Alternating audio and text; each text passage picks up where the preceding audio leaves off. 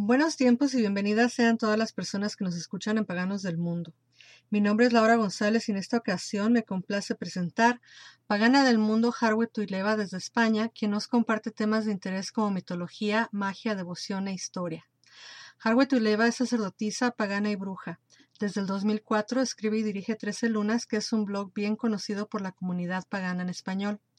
Traductora, periodista y antropóloga cultural, ha escrito y traducido varios libros sobre esta temática, intentando acercar el paganismo a la comunidad hispanohablante. En su trayectoria destaca el haber sido National Coordinator de Pagan Federation International España, así como haber ostentado un cargo internacional en una tradición de la religión Wicca. En la actualidad se considera bruja solitaria, aunque su práctica tiene mucha influencia chamánica.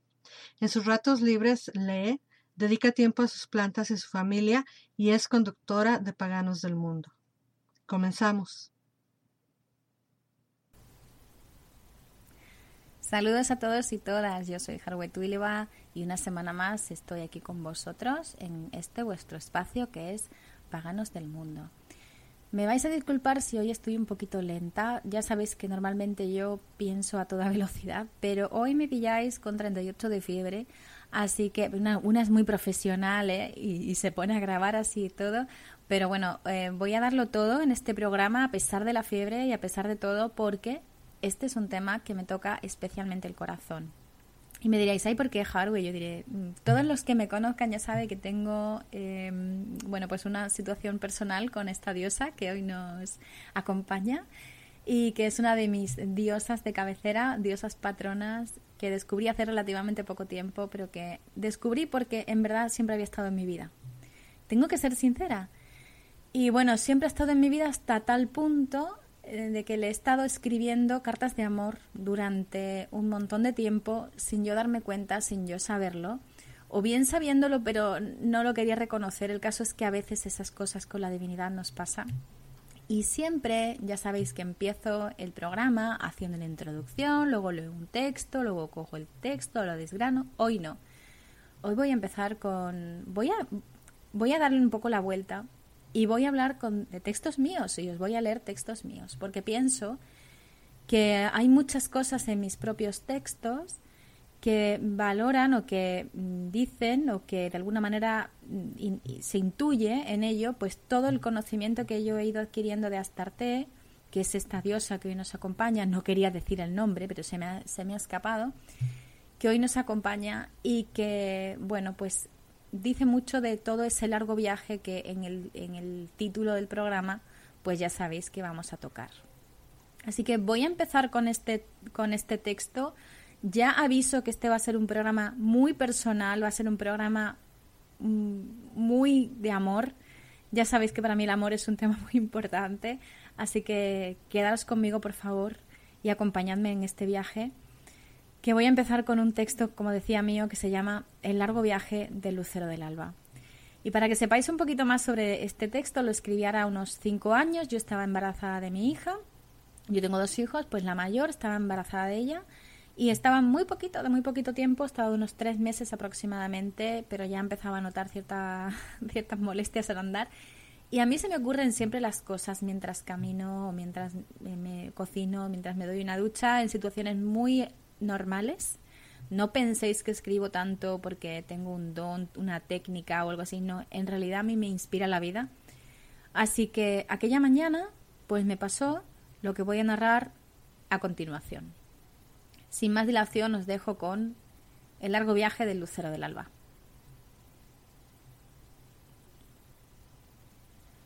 Esta mañana era muy temprano cuando he salido de mi casa. Era de noche y, como dicen algunos en mi tierra, no estaban ni puestas las calles. Mientras caminaba, más pesadamente que otros días, porque mi bebé empieza a hacerme más voluminosa la barriga, he vuelto mis ojos al cielo como me gusta hacer por las mañanas un gesto que no puedo evitar pensar que resulta atávico. Es un gesto que creo que va en nuestros genes y que me hace pensar por un momento si acaso el polizón de mi barriga no hará lo mismo cuando sea un hombrecito o una mujercita independiente. ¿No será acaso lo que el simio primitivo buscó al erguirse, unirse a las estrellas? Al este estaba ella, el lucero del alba, la estrella más brillante en un firmamento de ciudad, lamentablemente cubierto de humo, pero que no puede deslucir su belleza. Todos los días surca los cielos puntualmente, envuelta en una bruma, montada en una barca de espuma azul lapislázuli, como la piedra que la representa. Se la ha llamado por un buen puñado de nombres y se ha cruzado con muchos pueblos que han sido los que le pusieron esos nombres, Inanna, Istar, Astarte. Algunos pueblos tomaron su nombre y lo convirtieron en una abominación, se mofaron de ella, se rieron. No contaban con que la diosa que porta todos los me era más sabia que el mismo dios de la sabiduría y que no iba a ser fácil hacerla caer. No se puede hacer caer a quien ya ha caído. Así surge el lucero del alba al este, victoriosa, se alza por el cielo tras pasar la noche en el Irkala. Ha viajado mucho tiempo, largos años y mucha distancia, demostrando a quienes se llamaron sabios que era más fuerte que ellos. Desde la cuna de la civilización en el mítico jardín del Edén, que se cree que estaba en el creciente fértil, llegó hasta el Mediterráneo y desde allí surcó sobre la espuma en barcos de comerciantes que la llevaron por toda la costa del Mare Nostrum, como lo llamaron los romanos. Y un día llegó a mi tierra, a Tartesos, donde calladamente quedan los ecos de su culto en las romerías y en el estilo de vida. La aparente decadencia de una sociedad religiosa que sobre todas las cosas venera la fiesta y el sexo, actos sagrados para ella. Sigo caminando en esta mañana de otoño temprano y llego a un río que desemboca en otro río, el río que me vio crecer. Ese río que se dice que se cruzó para rendirle culto, ya como Astarte de los fenicios. Todos los caminos parecen llegar al lucero, a esa tierra de valles lúbricos y suaves colinas que se asemejan a sugerentes pechos.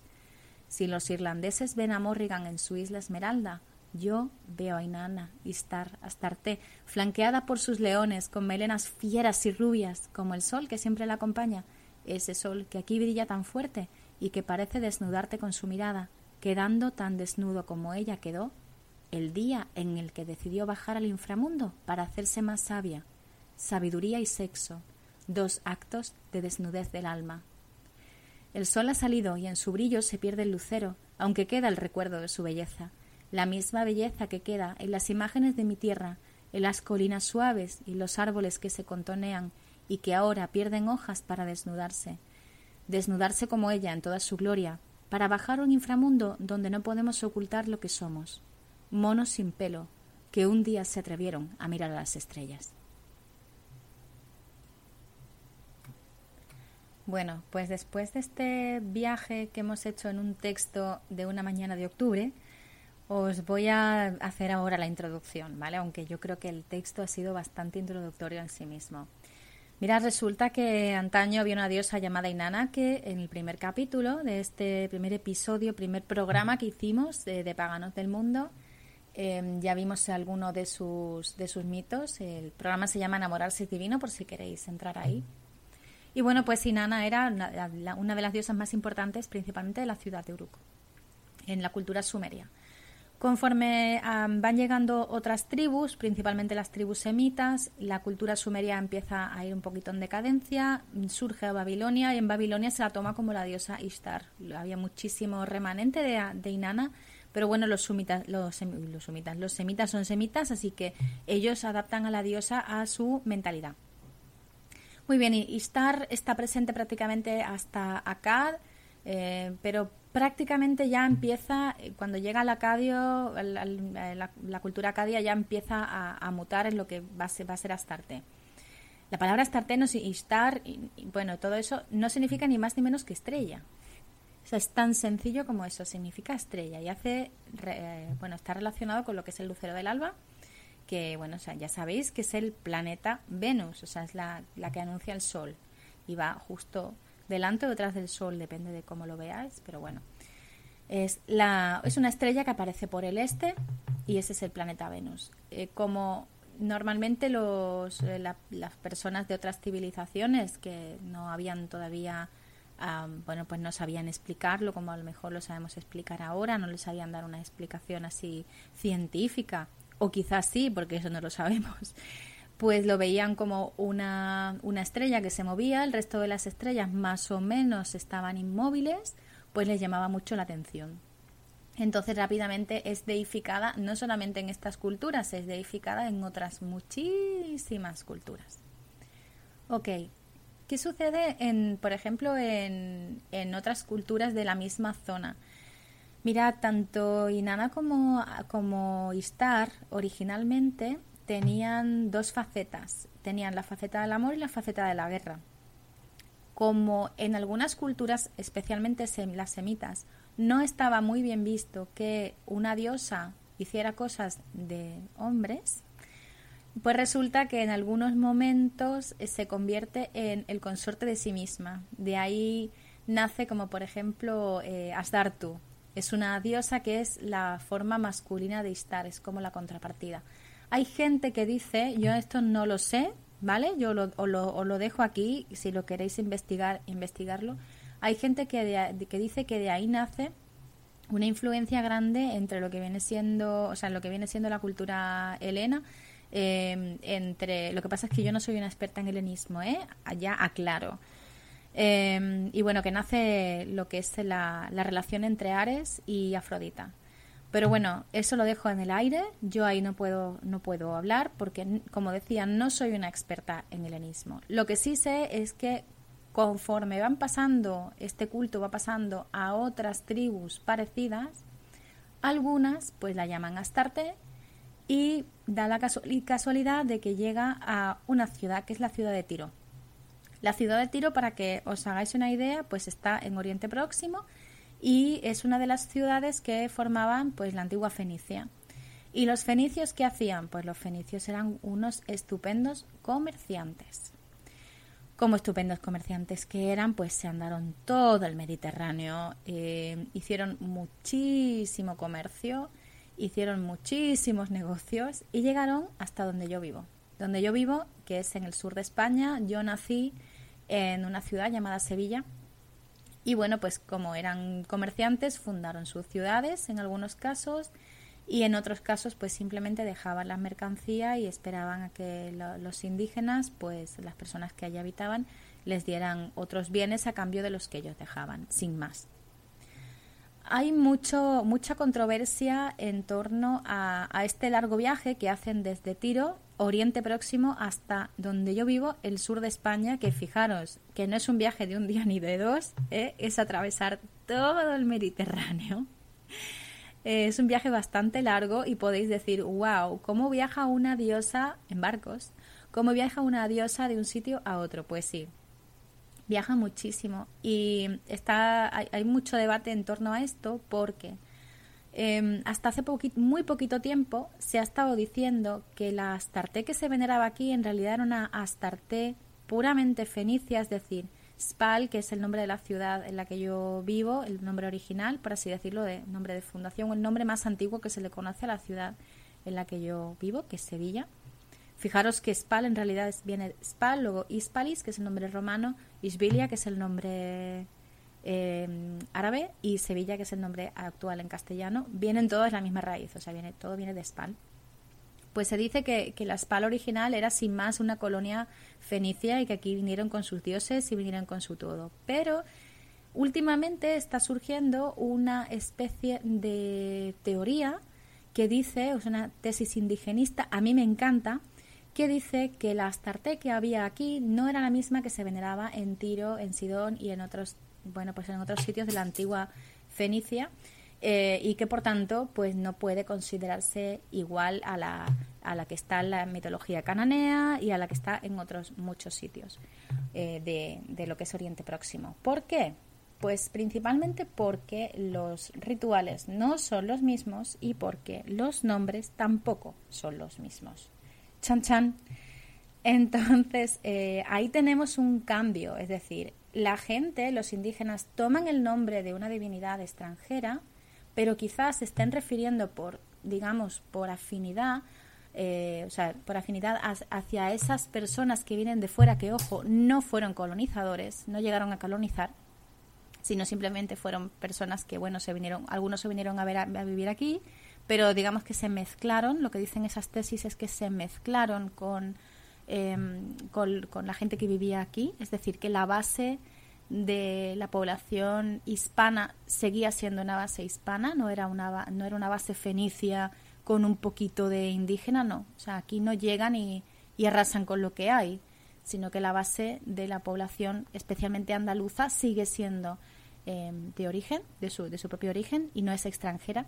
Entonces, lo que hacen los indígenas es tomar el nombre de Astarte, pues bueno, porque eran las figurillas que le venían, pero que probablemente las veneraran al estilo de una diosa que ya existiera, que era una diosa muy anterior. Y este es el, principalmente es el, estudio de mi trabajo que yo estoy haciendo, que llevo haciendo desde hace bastante tiempo. Em, como veis es un trabajo muy bonito, así que os lo quería hacer llegar de esta manera. Y bueno, pues yo le he escrito muchas cartas de amor a mi querida Astarte y especialmente a la Astarte que vive aquí. Voy a hacer una pequeña pausa, voy a beberme un vasito de agua y enseguida estoy con vosotros en la segunda parte de este programa de Paganos del Mundo. Por favor, no te muevas.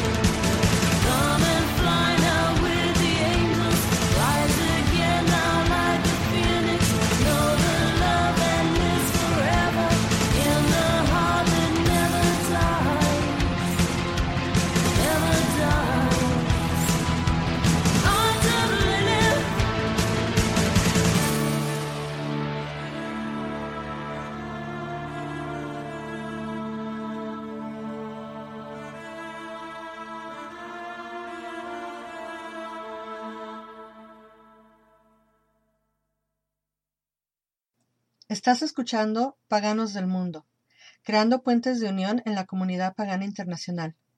Continuamos con más. No te despegues. De acuerdo, pues ya nos hemos refrescado un poquito, especialmente yo, no sé vosotros, pero bueno, yo vuelvo con, con las pilas cargadas y quiero empezar el viaje por el principio, a pesar de que, bueno, pues os he hecho una introducción un poquito personal, pero quiero poneros un poquito más en contexto eh, histórico y sobre todo geográfico. Estamos hablando de Astarte, estamos hablando de dónde surge, cómo llega hasta donde está actualmente, porque sí, la diosa sigue viva y sigue muy viva y muy presente en algunos eh, rituales que hay actualmente. Bien, em, todo esto digamos que se populariza, aunque la diosa ya existía y existía prácticamente desde Acadia. Eh, la diosa empieza a ganar mucha más importancia en, el mundo semita por, digamos, por popularidad, porque llega a la ciudad fenicia de Tiro. Para que sepáis dónde está, os decía antes que Tiro es una ciudad en Oriente Próximo.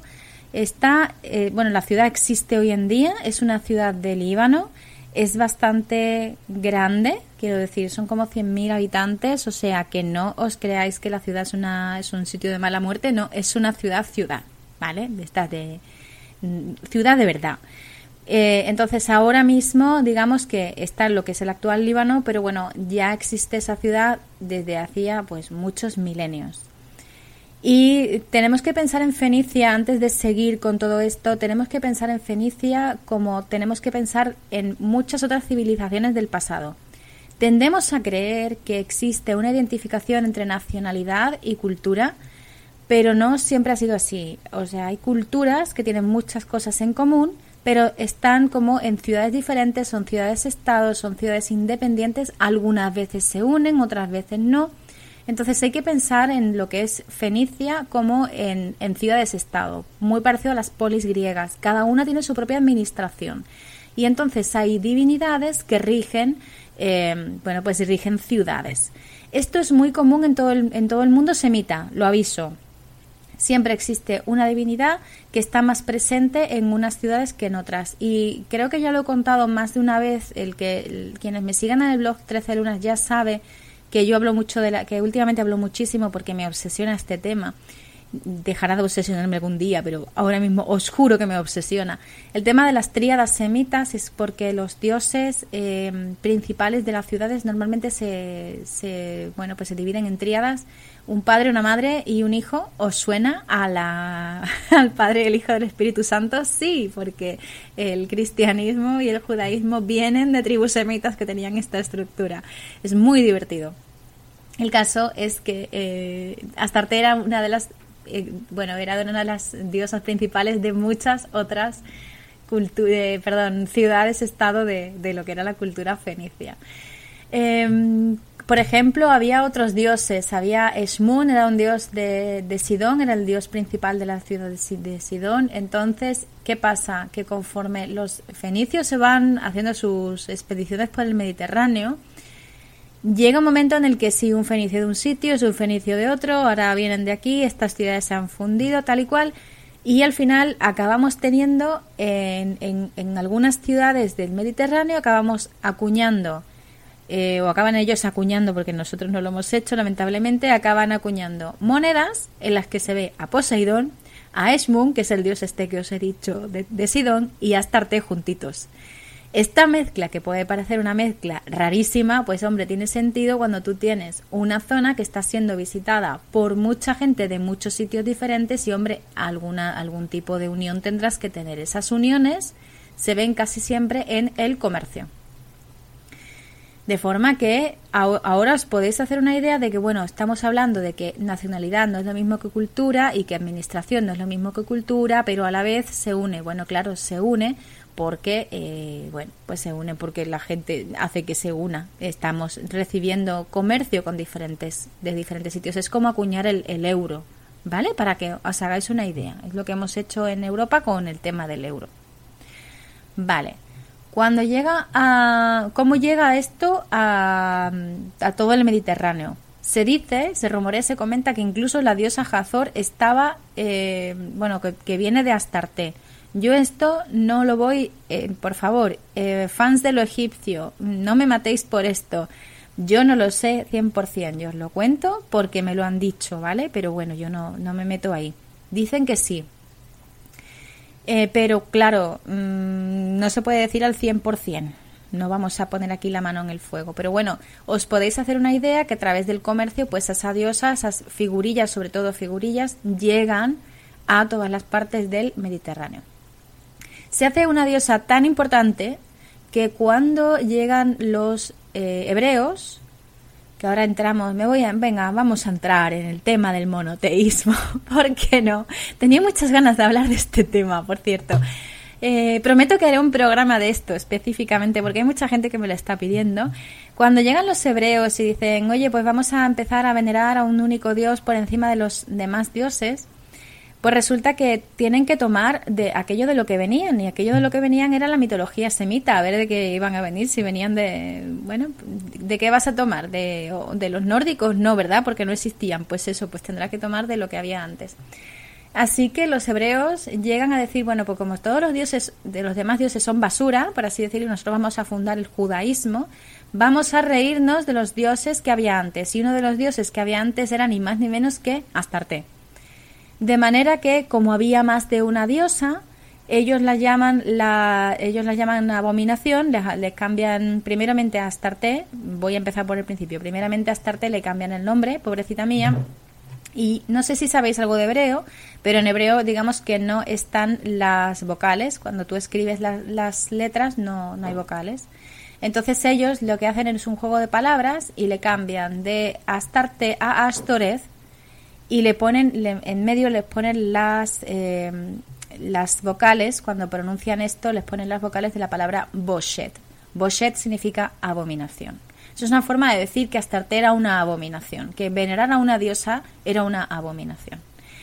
Es muy hiriente esto. Y cuando llegan eh, a hablar de muchas diosas, como a ellos creer en diosas les seguía pareciendo igualmente una abominación, Igualmente le cambian eh, el nombre y le, acaban poniendo en plural Astaroth. Si recordáis, Astaroth es el nombre de un demonio. Y es porque eh, gracias a los amigos eh, judíos o hebreos de aquella época, los dioses antiguos pasan a equipararse a demonios o pasan a ser demonios, son demonizados. Casi todos los demonios que vais a ver en el folclore semita, en el folclore actualmente semita, eh, en el folclore judío, hebreo, son de este tipo. Eran antiguos dioses que han sido demonizados. Pero esto sucede mucho, mucho más, más adelante. ¿eh? Esto no sucede cuando yo no estoy hablando del viaje del lucero del alba, es mucho, muy anterior. De hecho, pues tendrá aproximadamente unos 3.000, 3.500 años, mientras que agarraos, eh, lo que es la, el surgimiento del judaísmo no tiene más de 2500. O sea, la Biblia que nos lo plantan como una cosa súper antigua, en realidad es un popurrí, sobre todo el Antiguo Testamento es un popurrí de historias que ya existían a los que se les cambia el nombre. Por tanto, todo esto de lo que estamos hablando con Astarte ya había existido, ya la diosa era súper popular cuando llegan los judíos, ya la diosa se había, mm, bueno, había, se había ido de fiesta por todo el, eh, por todo el Mediterráneo. Y llega hasta una zona que es la zona en la que yo vivo y ahí es donde, por lo que digo, que y estaba diciendo antes en el primer eh, fragmento, que por cierto he dicho que los rituales son diferentes, se los digo porque, eh, pero sobre todo las la forma en la que ella aparece en, en, las manifestaciones y en las representaciones de ella misma es diferente de lo que se había visto en, en, otros momentos y en otros lugares. Es diferente de lo que se ve en Tiro y es diferente de lo que se ve en Sidón y sobre todo es muy diferente de lo que se ve en Sumeria cuando es, es. Aunque entre Sumeria, las representaciones de Sumeria de Inanna y las representaciones de Astarte de Tiro y Sidón, la verdad no había mucha diferencia llega a ser bastante similar. Pero es en el momento en el que pasa a otra cultura diferente, muy diferente, cuando ya cambia de completamente de, digamos, de forma de, forma de ser. Bien, ahora os quiero leer otro texto mío. ¿Por qué? Pues porque es que no se conservan muchos textos de Astarte. Así que quiero empezar por cómo veo una niña, que era yo, a la primera vez a Astarte, al Astarte de su tierra y a cómo llega en este momento a, darse cuenta de que, de que se ha enamorado, se ha enamorado de una diosa, si es que se puede enamorar a alguien de una diosa. Entonces esto fue, esto lo escribí hace poquito, ahora un año y medio o así, eh, lo publiqué en mi Facebook, no lo, no lo ve apenas nadie o no lo vio apenas nadie, pero bueno, hoy he pensado que ya que iba a abrir mi corazoncito Y ya que estoy un poco sensible, pues voy a hablar de, de, cómo fue aquel primer encuentro y cómo yo veo aquella Astarte que es muy diferente, ya os digo, de la diosa de los leones, que es la que se venera en la parte más eh, oriental del Mediterráneo, la diosa de los leones con su eh, armada para la batalla y todo eso, y la representación que se ve aquí en España cuando llega a lo que podría considerarse la, la cultura tartésica, que es la que está aquí. Así que voy a, voy a leeros en mis propias palabras que, cómo es esa Astarte que se venera en esta zona del sur de España. Cuando tenía 11 años, fui al Museo Arqueológico de Sevilla con el colegio. Allí hay una sala en la que está maravillosamente expuesto el tesoro del carambolo, herencia de nuestro pasado tartésico, ese por el que se pasa de puntillas tras tantos romanos, tantos visigodos y tantos árabes, ese pasado que es tan relevante a nivel étnico que conforma, según mi profesor de antropología religiosa de la universidad, el sustrato indígena de la etnia a la que pertenezco, ese sustrato indígena del que ahora se dice que es básicamente celta con influencias fenicias. Mientras todo el mundo se arremolinaba frente al tesoro, mi atención se vio seducida por una escultura pequeña que estaba en un lugar algo más discreto.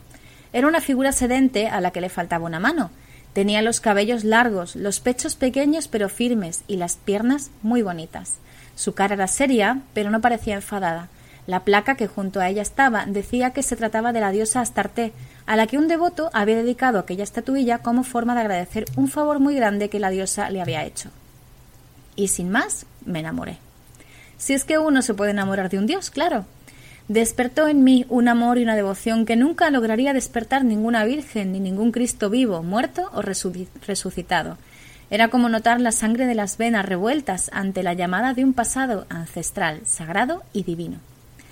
Mucho he leído sobre Astarte desde que mis ojos infantiles se fijaran en aquella estatuilla y sigo pensando que mi Dios es una diosa menuda pero regia, que pervive en las marismas del Guadalquivir, en los cultos del agua de esta tierra de veranos tan calurosos, en la Virgen del Rocío, quien heredó sus ritos con la llegada del cristianismo, y en la estrella de la mañana que anuncia el sol. Ella fue Inanna en Sumeria, Istar en Akkad y Asherá en Canaán, hasta la llamaron Hazor en Egipto, y finalmente en Tiro se convirtió en Astarte y los fenicios la trajeron aquí. Mucho tuvo que viajar a Astarte para llegar hasta este lugar del mundo y despertar en miles de personas la misma devoción que hoy causa en mí, pero ¿acaso no hemos viajado todos desde la primera vez que el Homo sapiens alzó su cabeza allá por Etiopía? Ok, ya hemos terminado este textito y veis que es mucho más corto que lo anterior. Entonces ahí vuelvo a hacer un repaso y ahora me, fijo un poquito más si habéis fijado los ritos que hay actualmente porque efectivamente eh, la diosa sigue viva. Em, la diosa sigue viva no solamente en el aspecto de, bueno, principalmente en el aspecto de señora de la marisma. Aquí no llega tanto como diosa de, como diosa de la guerra, cosa que sí, por ejemplo, pasa bastante, bastante en Cartago, porque llega hasta Cartago esta diosa. Cartago, si no lo sabéis, está en lo que, bueno, estaba bueno, sigue estando. En Túnez es una antigua, antigua metrópoli eh, y estaba más o menos por Túnez, eh, pero bueno, ya cayó y, bueno, pues sí que llega hasta lo que es el, Guadalquivir, como he dicho antes, por el tema del comercio, pero no llega exactamente como la vemos en Tiro o en Sidón. Lo que llega de, a nosotros es una diosa de la fertilidad y es una diosa de la fertilidad asociada a pues muy, algo muy parecido a lo que sucede en el Nilo en Egipto. Eh, las marismas del Guadalquivir, que es un río que está en el sur de España, es el río que pasa por mi ciudad. Antaño se dice que no eran unas marismas en sí, sino que había un lago, un lago enorme, y ese lago pues tenía sus crecidas, tenía sus cosas y estaba muy asociado a lo que era la, bueno, eh, la fertilidad, porque aquello daba pues bueno, todo tipo de aves de paso pasaban por allí, todo tipo de animales, incluso hoy en día sigue siendo un parque nacional, que es el Parque Nacional de Doñana, que está muy protegido porque se considera zona de paso de, de aves migratorias que van pues desde el norte de Europa hacia el sur, hacia lo que es África, entonces pasan por allí cuando hay un cambio de estación de tal manera que allí pues bueno, hay una zona de gran gran fertilidad y aquello tiene que estar muy protegido. Ya son, son varias las personas que trabajan con, con esa Astarte, que por cierto no se llama Astarte del todo. Cuando yo la veo y esta estatuilla que, que digo, voy a hablar con mi, protector, con mi, perdón, con mi productora para que os ponga alguna fotografía en, en Face para que veáis, en el evento de Facebook, para que veáis de qué estatuilla hablo. Em, cuando las personas estas que le dedican esa estatuilla a la que hago referencia en el texto se dirigen a Astarte, no se dirigen a Astarte del todo, se dirigen a una divinidad llamada Astarte Hor. Y probablemente Hor fuera el nombre que se le diera a la divinidad que había aquí. Pero claro, como aquí llega mucho de Astarte y mucha influencia orientalizante, probablemente la gente que vivía aquí tomara el nombre de Astarte bien como un título, bien como una bueno, pues una forma de llamar a la diosa adicional a la diosa que ya estaba. No es una diosa en sí del agua, sino es una diosa de la fertilidad. Aquí hay otras diosas del agua. Eh, mis saludos a todos los fans de Noctiluca, que últimamente están muy de moda. Y, pero, pero es verdad que es una diosa muy asociada a lo que son todos los ritos de la fertilidad y, lógicamente, por todo lo que hemos visto de que ella baja al inframundo, bla, bla, bla, que no solamente viaja al inframundo mm, por las estaciones, viaja al inframundo también todos los días. No olvidemos que sigue siendo el planeta Venus. Pues por todo eso sigue estando asociada a los ritos de la fertilidad. Mi hipótesis, mi opinión, ¿vale? Es que muy probablemente eh, los indígenas tomaran alguna divinidad de la, de la fertilidad, la mezclaran con la Astarte que vino de los fenicios y ahí ya pues se convirtiera en lo que, es, en lo que viene siendo actualmente la Astarte que conocemos. ¿Por qué se cree? ¿Por qué se cree que está asociada a Hazor? Principalmente porque hay una figurilla en bronce carriazo, que es un tipo de bronce que se hace solo aquí, que tiene dos sistros en la mano y va flanqueada por dos ánades. El que no sepa que es un ánade es un tipo de pato que para mucho por aquí, por cierto, por la marisma del Guadalquivir. Entonces, como tiene sistros, está muy vinculada, o se cree que está muy vinculada a una figura parecida a Isis y a Hazor. Fans de lo egipcio, por favor, no me matéis por decir los nombres en griego. ya sé que se dice de otra manera. Muy bien, voy a cortar aquí y vamos a hacer una pequeña pausa y luego vamos a volver con el culto a Astarte hoy en día. Porque sí, aquí Sigue estando la señora. No te vayas, que vuelvo en nada.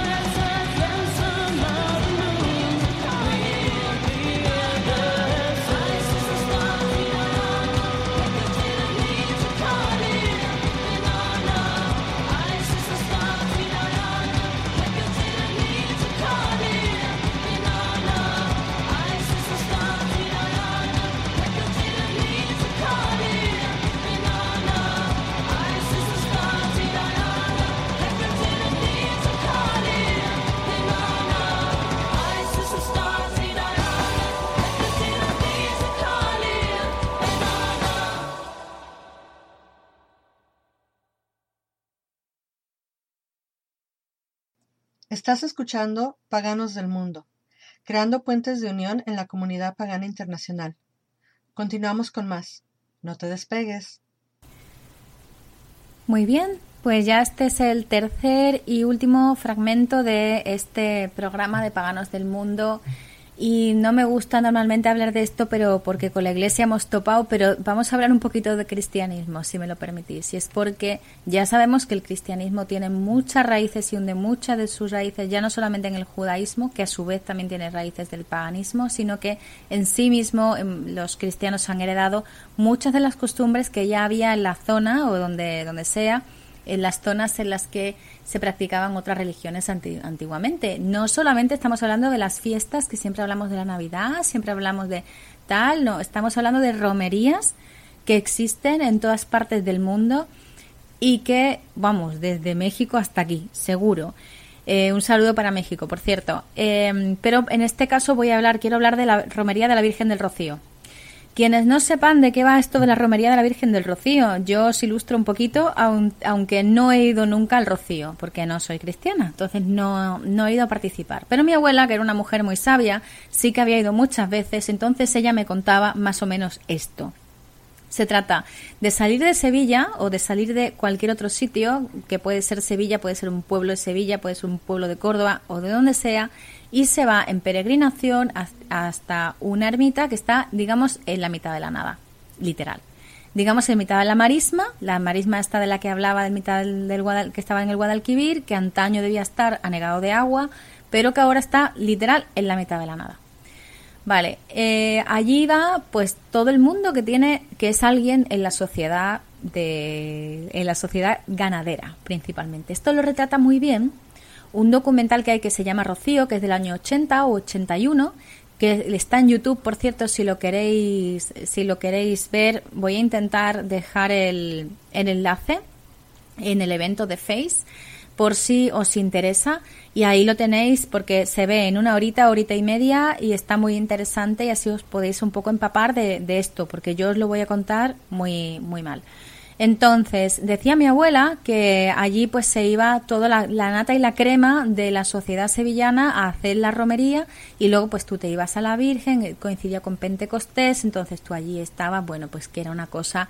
Mm, supuestamente si se hacía bien la romería era una peregrinación, peregrinación, pero ella siempre me decía que la peregrinación muchas veces para las mocitas, como decía ella, cuando hacía referencia a las chicas casaderas que eran vírgenes, muchas veces si se quedaban solas, pues al final acababas a la sombra de los pinos, o sea que siempre te podía pillar un maromo y decirte ven aquí moza que te voy a hacer una mujer, ¿no? Entonces, tanto si tú querías como si no, claro, porque luego, en fin, ya sabemos mucho de lo que es el tema de, del abuso y de la violación, la cultura de la violación que está muy presente en nuestra cultura. Bueno, pues eso es más o menos lo que me contaba mi abuela, ¿vale? De, lo que es el rocío y lo que me ha contado mucha gente de lo que es el rocío. Por mi trabajo, pues también tengo contacto con gente que va. Entonces sí que me hago una idea cuando hablo con ellos, aunque no participo, sí que me hago una idea de, qué va todo este tema de la, la romería del rocío. Da una bueno, aquí es de una veneración tremenda. Yo conozco a gente que se llaman Rocío toda su familia. Y es un nombre muy común aquí en el sur de España, precisamente por toda esa veneración que tiene. Y toda esa veneración no es gratuita. Se sabe que se tiene esa veneración prácticamente desde el siglo XIV o XV. Lo que es la hermandad de la Virgen, que es la de Almonte, que es la de un pueblo que está muy cerquita, que comparte, digamos, como la propiedad de la Virgen en sí de la, de la figura, es del siglo XV. Pero se dice, o ya está documentado, que en el siglo XIV estaba ya esa romería, había como una advocación mariana que la gente iba allí a verla. En el documental Rocío, el cual os invito a ver de verdad porque está estupendo, lo que se dice es que en siglos anteriores la iglesia, que estaba en la Edad Media bastante de capa caída, bastante de capa caída en el sur de, en el sur de España, pues resulta que había ido dejando eh, de manera bueno, estratégica algunas imágenes escondiditas por toda la geografía. Eso es muy común, por ejemplo, no solamente la Virgen del Rocío, que se descubre así, en un, como en un matorral, sino que también es común en otra Virgen que yo conozco bien, que es la Virgen de Regla, que es una virgen que también así que se, se encuentra como de la nada. Os sonará también a los de otros países esta historia, y es porque eso había muchos monjes, mucha gente que yo escondo aquí la virgencita y entonces pues el que se la encuentre pues va a pensar que pito que flauta. Y aprovechando que en la zona ya había una cosa mm, pues pagana centrada a una divinidad de la, de la fertilidad, que ojo, estoy hablando del siglo XIV, ¿eh? que ya os digo, estaba la iglesia de capa caída, pero eh, estaba de capa caída porque había un repunte del paganismo, no es por otra cosa. Pues nada, la, la, iglesia se aprovecha de ese repunte del paganismo para decir, ah, pero es por la Virgen. Y de ahí surge toda esta devoción que hay hoy en día por la Virgen del Rocío. Probablemente lo que es el origen de la, de romería fuera muy parecido al que era ahora. O sea, es una, desde el punto de vista antropológico, en realidad es una especie de, eh, pues es una especie de redistribución de la riqueza. Va toda la gente rica y una, y una, una puesta, puesta en común de riquezas también va toda la gente rica con todos sus criados, con gente que, porque claro, hay gente que tiene que llevar los bueyes, pues ellos van con bueyes, su casa se mete en el carromato, en un carro, con sus bueyes, con sus cosas, ahora ya creo que van con tractores, ya no van con bueyes, pero claro, alguien tiene que llevar eso, van con caballos, tienen que llevar criados, tienen que llevar gente o tenían que llevar gente. De tal manera que lo que se hace es primero una redistribución de la riqueza de los ricos a la gente que les sirve y por otra parte sirve para hacer negocios dentro de lo que es la ganadería de la zona que muy probablemente fuera algo parecido a una redistribución de riqueza que ya se hacía en aquella en, perdón, en épocas anteriores en aquella zona. Eh, para mí esto es muy fácil. Yo sé que alguno puede decir qué me estás contando. Eh, bueno, esto es una cosa que se ve en muchas partes del mundo.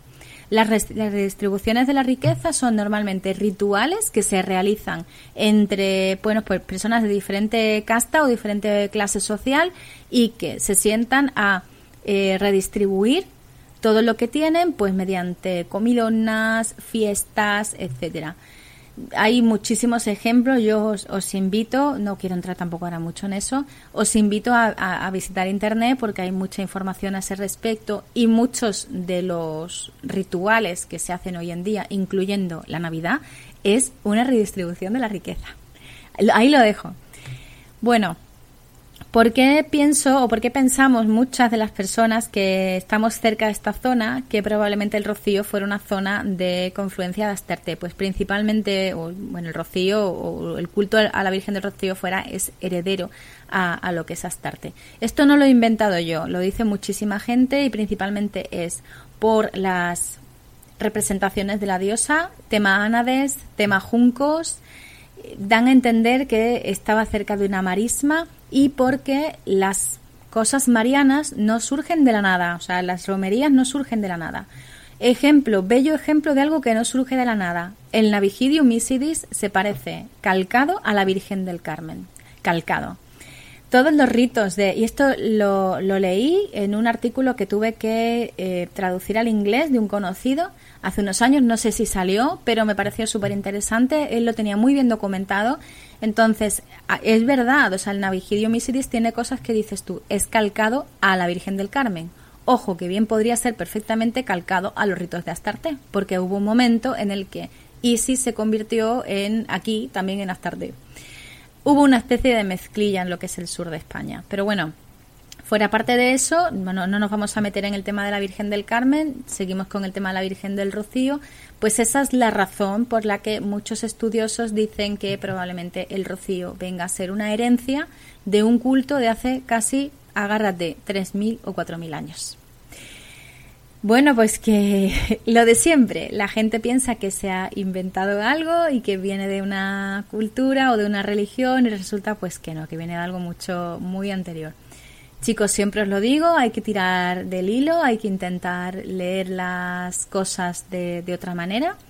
Y bueno, pues así, así es como muchos pensamos acerca de lo que ha sido el viaje de Astarte. Y sigue, como decía, sigue muy vigente hoy en día. Sigue muy vigente lo que es el culto a esta divinidad, a las fertilidades de la zona. Además es que se hace en una época de mucha fertilidad la marisma, porque se hace normalmente entre mayo, aproximadamente en el mes de mayo, es una zona de máxima afluencia de mm, pájaros, eh, seres vivos, en, en, una zona mm, crucial para lo que es la, para que, lo que son las aves de paso. Recordamos los ánades, los patos, pasan por allí.